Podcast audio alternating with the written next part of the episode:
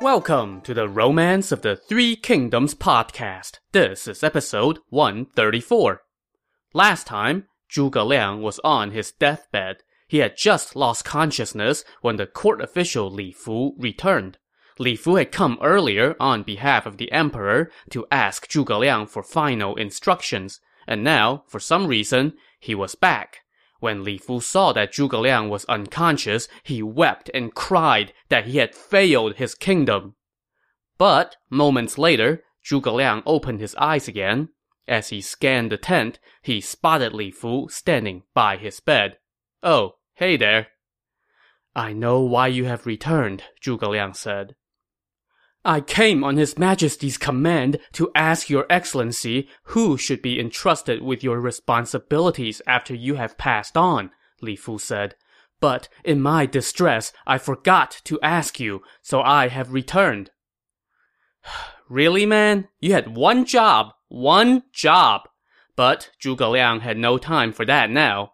He said in a low voice, After my death, Jiang Wan may be entrusted with the responsibilities. And what about after Jiang Wan? Li Fu asked. Who can succeed him? Fei Yi would do, Zhuge Liang whispered. And what about after Fei Yi? Who then? But there was no answer. When everyone stepped closer, they saw that Zhuge Liang had expired. It was the 23rd day of the 8th month in the year 234, and Zhuge Liang was just 54 years old. So yeah, Zhuge Liang, the pivotal character of this novel, the indispensable man for the kingdom of Shu, is dead. You can bet that we're going to have a poem, or three, before we move on. The first poem comes from Du Fu, a great Tang Dynasty poet who lived some 500 years after Zhuge Liang and whose work we have already referenced elsewhere in the novel. The star that dropped last night upon his camp announced to all, the master fell this day. No longer from his tent will orders flow, the hall of fame will honor his success. Three thousand followers left masterless, the hosts in his mind's eye denied their day. Nor in the green woods, clear and sunlit, will Zhuge Liang's fine-voiced chant be heard again. The next poem also comes from another Tang Dynasty poet, and it goes something like this. Ensconced in hills, the master hid his tracks. By twist of fate, a sage king sued three times. Only in Nanyang could fish and water meet. The dragon flies to heavenly Han, a wholesome rain. To Liu Bei's heir, Zhuge Liang gave zealous care. Serving the state, he poured forth his loyal heart. And still today, his calls to war live on. How many readers can restrain their tears? And finally, our third poem comes from another Tang Dynasty poet. Yeah, you get the feeling that Tang Dynasty poets were crushing hard on Zhuge Liang. To set the times aright, he backed Liu Bei, with earnest zeal, he took the orphan king.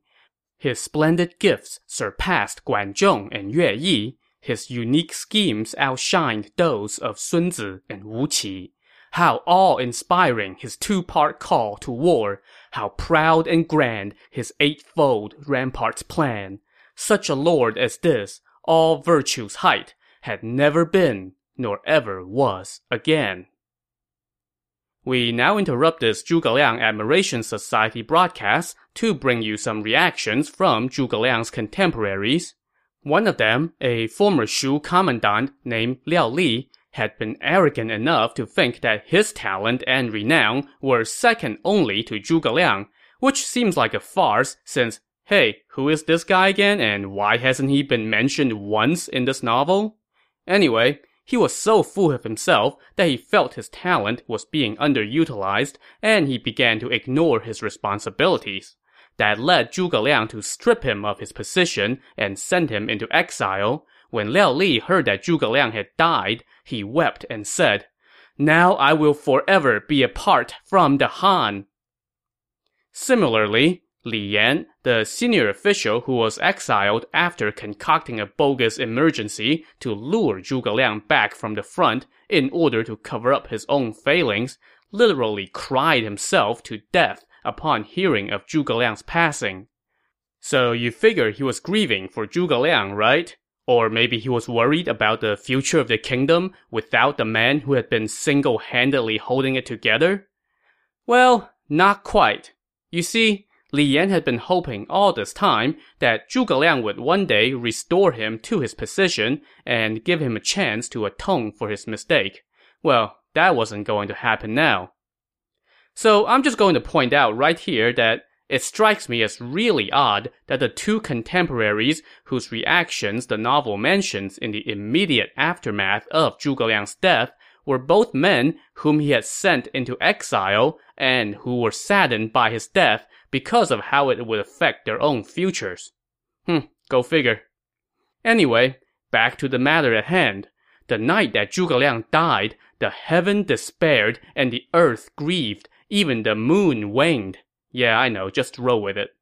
Acting in accordance with Zhuge Liang's final instructions, Jiang Wei and Yang Yi did not put out the call of mourning. Instead, they dressed Zhuge Liang's corpse and placed it in a large case. They assigned 300 trusted soldiers to guard it. They then sent out secret orders for all the camps to pull out one by one, with Wei Yan bringing up the rear. Over in the camp of their enemy, Sima Yi was observing the night sky when he noticed a large ruddy star whose light ended in a horn. The star streamed from the northeast toward the southwest, and it crashed in the vicinity of the Shu camp. There, the star lurched and rose three times before landing with a low rumble. Zhuge Liang is dead! Sima Yi rejoiced with surprise. He immediately mobilized his army to go on the offensive. But just as he was setting foot outside his camp, he caught himself and stopped. Zhuge Liang is adept at wizardry, he thought to himself. He must be faking his own death to try to trick me because I have been refusing to fight him. If I give chase, I would fall into his trap. So instead, Sima Yi ordered his troops back to camp and only sent the general Xiahou Ba to lead a few dozen riders to Wuzhang Plain on a recon mission.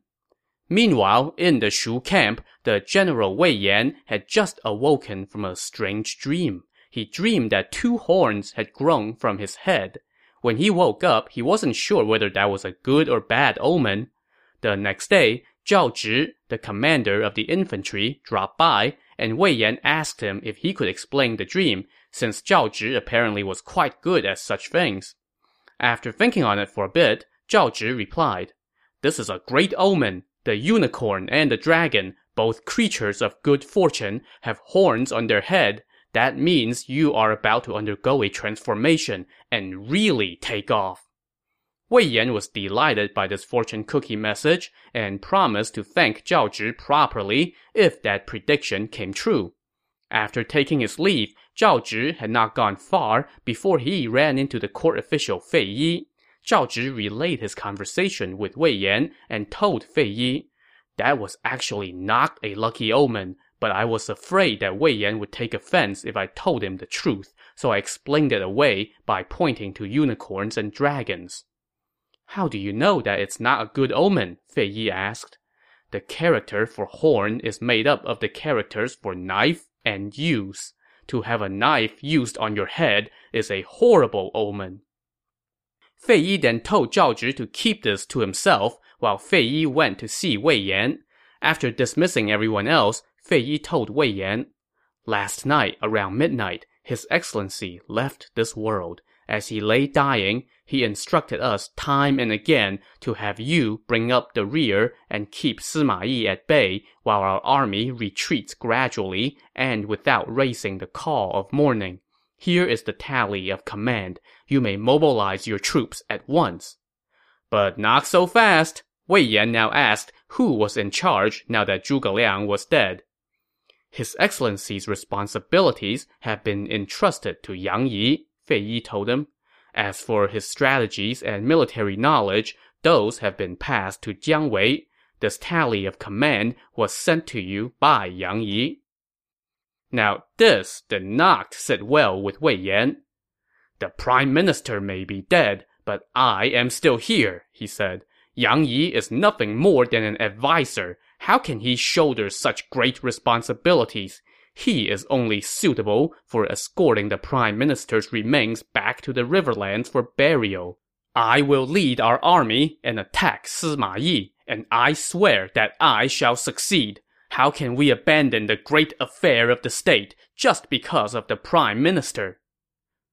But His Excellency's dying instructions were to retreat for the time being, Fei Yi countered. We must obey. Now Wei Yan got mad. If he had listened to my plan way back when, we would have taken Chang'an by now. My present rank is General of the Forward Army, the Chief General who conquers the West, and the Lord of Nanzheng. How can I submit myself to bringing up the rear for some lowly adviser? That may be, General, but you must not act rashly and invite ridicule, Fei Yi said. Let me go see Yang Yi and explain the situation to him and convince him to yield command of the army to you. Wei Yan was appeased by that proposal, so he agreed to wait. But, of course, Fei Yi had no intention of convincing Yang Yi to do anything. He was just stalling for time. As soon as he took his leave, he rushed back to the main camp to tell Yang Yi everything. Yang Yi said, On his deathbed, the prime minister told me in secret that Wei Yan would definitely harbor ulterior motives. I sent him that tally of command as a test, and it's just as his excellency had predicted. I will have Jiang Wei bring up the rear instead. So Yang Yi led the main army and departed first with Zhuge Liang's coffin, while Jiang Wei brought up the rear, retreating methodically, just as zhuge liang instructed. As for Wei Yan, he waited around his camp, but after a long time, and he did not see Fei Yi come back, he began to get suspicious, so he sent the general Ma Dai and about a dozen men to go check things out. They reported back that uh, the rear column was being commanded by Jiang Wei, and most of the front column had already fallen back into the gorge. Wei Yan was incensed. How dare that useless pedant play me! I will kill him! He then turned to Ma Dai and asked, Sir, are you willing to help me? Ma Dai answered, I have long despised Yang Yi, and I am willing to help you attack him. Now that delighted Wei Yan, and he mobilized all the troops under his command and headed south.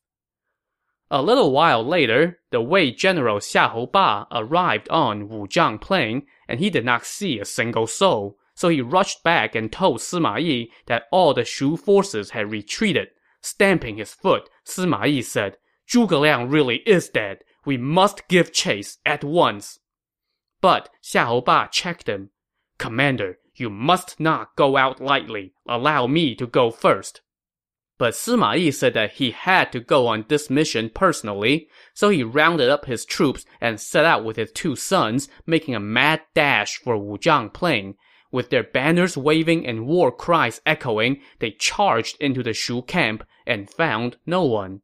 Sima Yi now said to his sons, You two go round up more troops. I will lead this army and continue forward.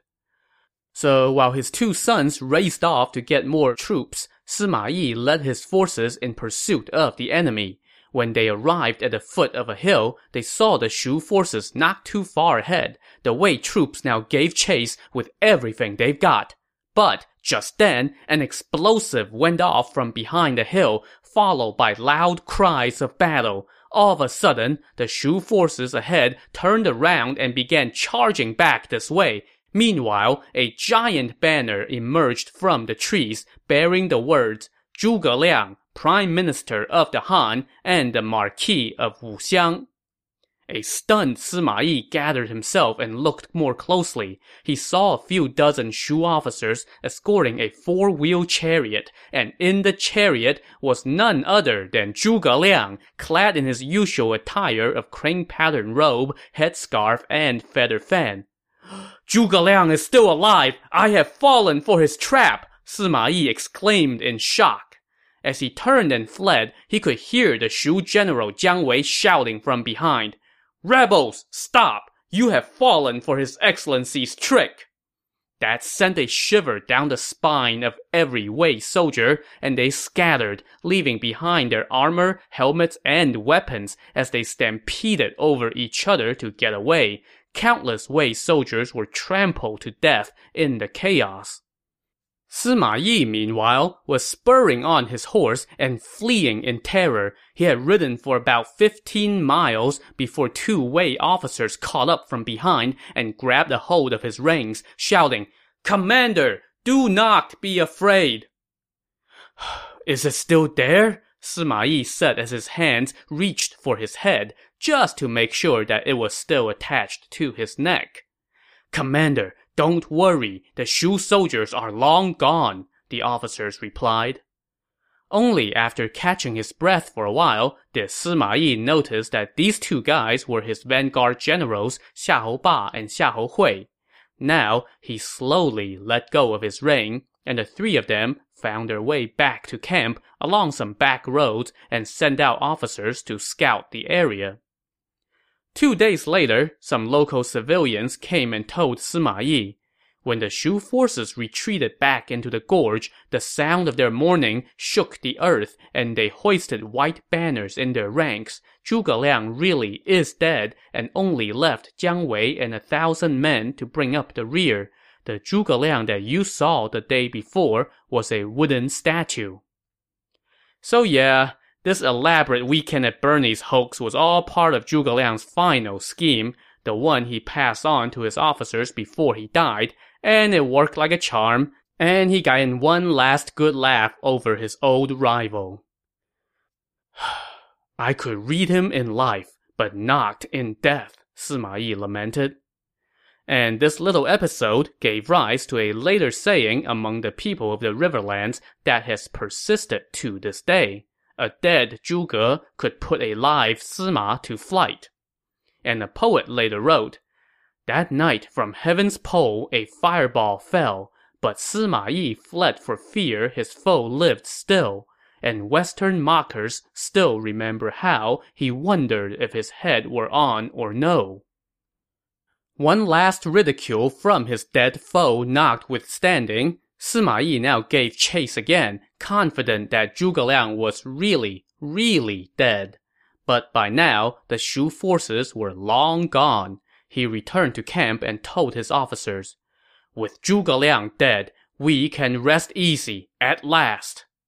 So he now led his army back home. Along the way, they saw Zhuge Liang's old campsites. Seeing how organized the camps were, Sima Yi sighed and said, he truly was a rare talent. And better yet, a dead rare talent. So Sima Yi went back to the city of Chang'an, stationed his officers at various key locations, and then returned to the Wei capital Luoyang to report to his emperor. Meanwhile, as the Shu forces retreated toward the entrance to the Saber Pass, they dropped their pretense and raised the call of mourning all the rank-and-file soldiers stamped their feet and struck themselves as they wept bitterly. In fact, they wailed so hard that some of them literally cried themselves to death. As the front column approached the entrance to the Saber Pass, they were suddenly greeted with flames that roared toward the heavens and cries that shook the earth as an army blocked their way. The stunned troops quickly sent word of this to Yang Yi, and he dispatched scouts to see what's going on. They came back and reported that this was the doing of Wei Yan. He had burned the Saber Pass Gallery Road, and he was now blocking the way forward. When the prime minister was alive, he expected Wei Yan would rebel in time, Yang Yi said. And now it has proven true. What should we do now that he has cut off our path home? Fei Yi said, Wei Yan no doubt has sent a message to the emperor, accusing us of treason. That is why he has destroyed our way home. We must also send a message to his majesty to let him know that it is Wei Yan who is rebelling, and then figure out how to defeat him. Jiang Wei now chimed in. There is a small peak near here. Its terrain is treacherous, but there is a road through it that will take us to the other side of the Saber Pass. So they immediately wrote a memorial of their own to the emperor and directed their army toward this back road. Meanwhile, in the Shu capital Chengdu, the emperor Liu Shan was on pins and needles over the condition of his prime minister. Then, one night, he had a dream in which he saw the damask screen hills outside the capital collapse. He woke up quite startled, and as soon as the sun rose, he assembled his court and asked them to interpret his dream.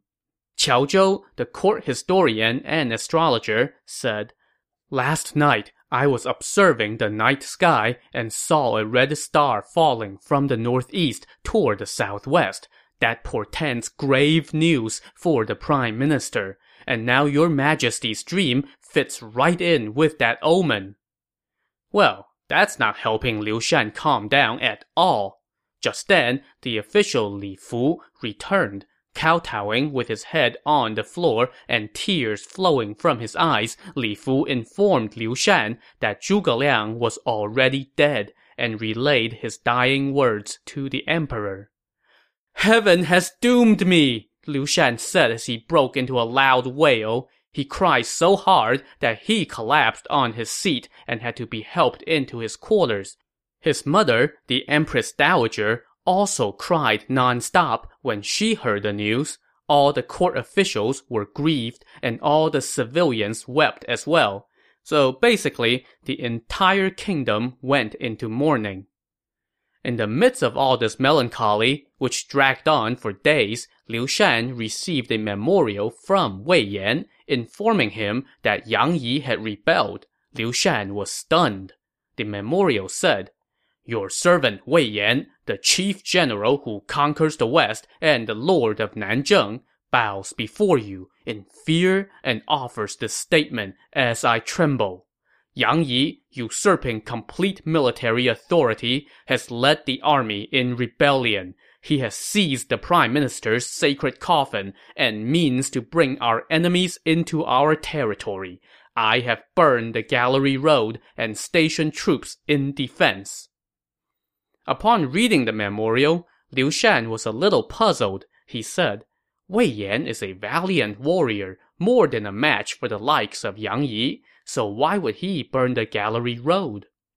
His mother, the Empress Dowager, said, I have often heard the first emperor say that Zhuge Liang recognized that Wei Yan had the look of a traitor and often wanted to kill him, but he kept Wei Yan around on account of his bravery. We should not take Wei Yan's accusations about Yang Yi at face value. Yang Yi is a scholar, if the prime minister saw it fit to make him a senior adviser, then he must be reliable. If we only listen to Wei Yan, that will no doubt force Yang Yi and company to defect to Wei. This matter requires careful consideration, not rash action. While the court was busy debating how to respond, another memorial arrived, this one from Yang Yi. It said, Yang Yi, senior adviser and general in charge of the retreat, bows before you in fear and offers this statement as I tremble. On his deathbed, the prime minister entrusted me with his responsibilities and instructed me to carry on according to his established practices, from which I have not dared to deviate. He ordered Wei Yan to bring up the rear on our retreat and appointed Jiang Wei as my second in command. But Wei Yan has disobeyed His Excellency's final instructions. He led the forces under his command into Hanzhong on his own and burned the gallery road. He even tried to abduct His Excellency's coffin. His intentions are not proper. Because he has turned against us so quickly, I had to alert your highness at once. Upon reading Yang Yi's message, the Empress Dowager asked the court officials what they thought. The senior official Jiang Wan said, In my unworthy opinion, even though Yang Yi is impatient and intolerant of others, he nevertheless managed supplies and devised strategies for many years under the late prime minister. And when His Excellency was nearing his end, he entrusted Yang Yi with great responsibilities. That shows Yang Yi is not the kind to rebel. As for Wei Yan, he is vain and arrogant about his accomplishments, and everyone defers to him, except Yang Yi, so Wei Yan has been holding a grudge against him. Wei Yan must have been disgruntled that Yang Yi was given command of the army, so he burned the gallery road to cut off their path home. And now he has sent a message to accuse Yang Yi of treason. I am willing to stake my entire family's lives on Yang Yi's loyalty, but I will not dare to do so for Wei Yan. Another official, Dong Yun, also chimed in. Wei Yan is vain and disgruntled and has often voiced his displeasure. Fear of the prime minister was the only reason he had not rebelled. Now that his excellency has just passed away, it is no surprise that Wei Yan would rebel. As for Yang Yi, his excellency employed him for his strong talent and aptitude for learning. He would not turn against us. Liu Shan now asked what should be done if Wei Yan was indeed rebelling, Jiang Wan replied, His Excellency was always suspicious of Wei Yan, so he must have left instructions for Yang Yi. Otherwise, why would Yang Yi fall back into the gorge? Wei Yan will fall for the trap. There is no need for your highness to be concerned. So, even after Zhuge Liang had died, the answer to what should we do was still, oh, Zhuge Liang's got it covered. Soon after this exchange, another message arrived from Wei Yan, repeating the accusation that Yang Yi was rebelling. That was followed by another memorial from Yang Yi, lobbing the same charge at Wei Yan again. This he said he said thing went on for several more messages before the senior official Fei Yi returned to court and confirmed that it was Wei Yan who had rebelled. In that case, Liu Shan said, we should send Dong Yun to go and pretend to help Wei Yan reconcile with Yang Yi. While Dong Yun set out on his fake diplomatic mission, let's go check in on Wei Yan. After he burned the Gallery Road, he garrisoned his troops on the south end of the gorge, controlling the passage. He figured that he had all his bases covered. But, unbeknownst to him, Yang Yi and Jiang Wei had snuck around to his rear. Yang Yi was concerned about control of the key region of Hanzhong, so he sent his vanguard general He Ping with 3,000 men to go take on Wei Yan, while Yang Yi and Jiang Wei escorted Zhuge Liang's coffin and led the main army toward Hanzhong. As He Ping headed toward Wei Yan's location, his men beat drums and shouted battle cries. Word soon reached Wei Yan that Yang Yi had sent his vanguard to attack him. Wei Yan was enraged and immediately led his troops out to face He Ping. After they lined up, the two generals traded insults. Where is that traitor Wei Yan? He Ping shouted.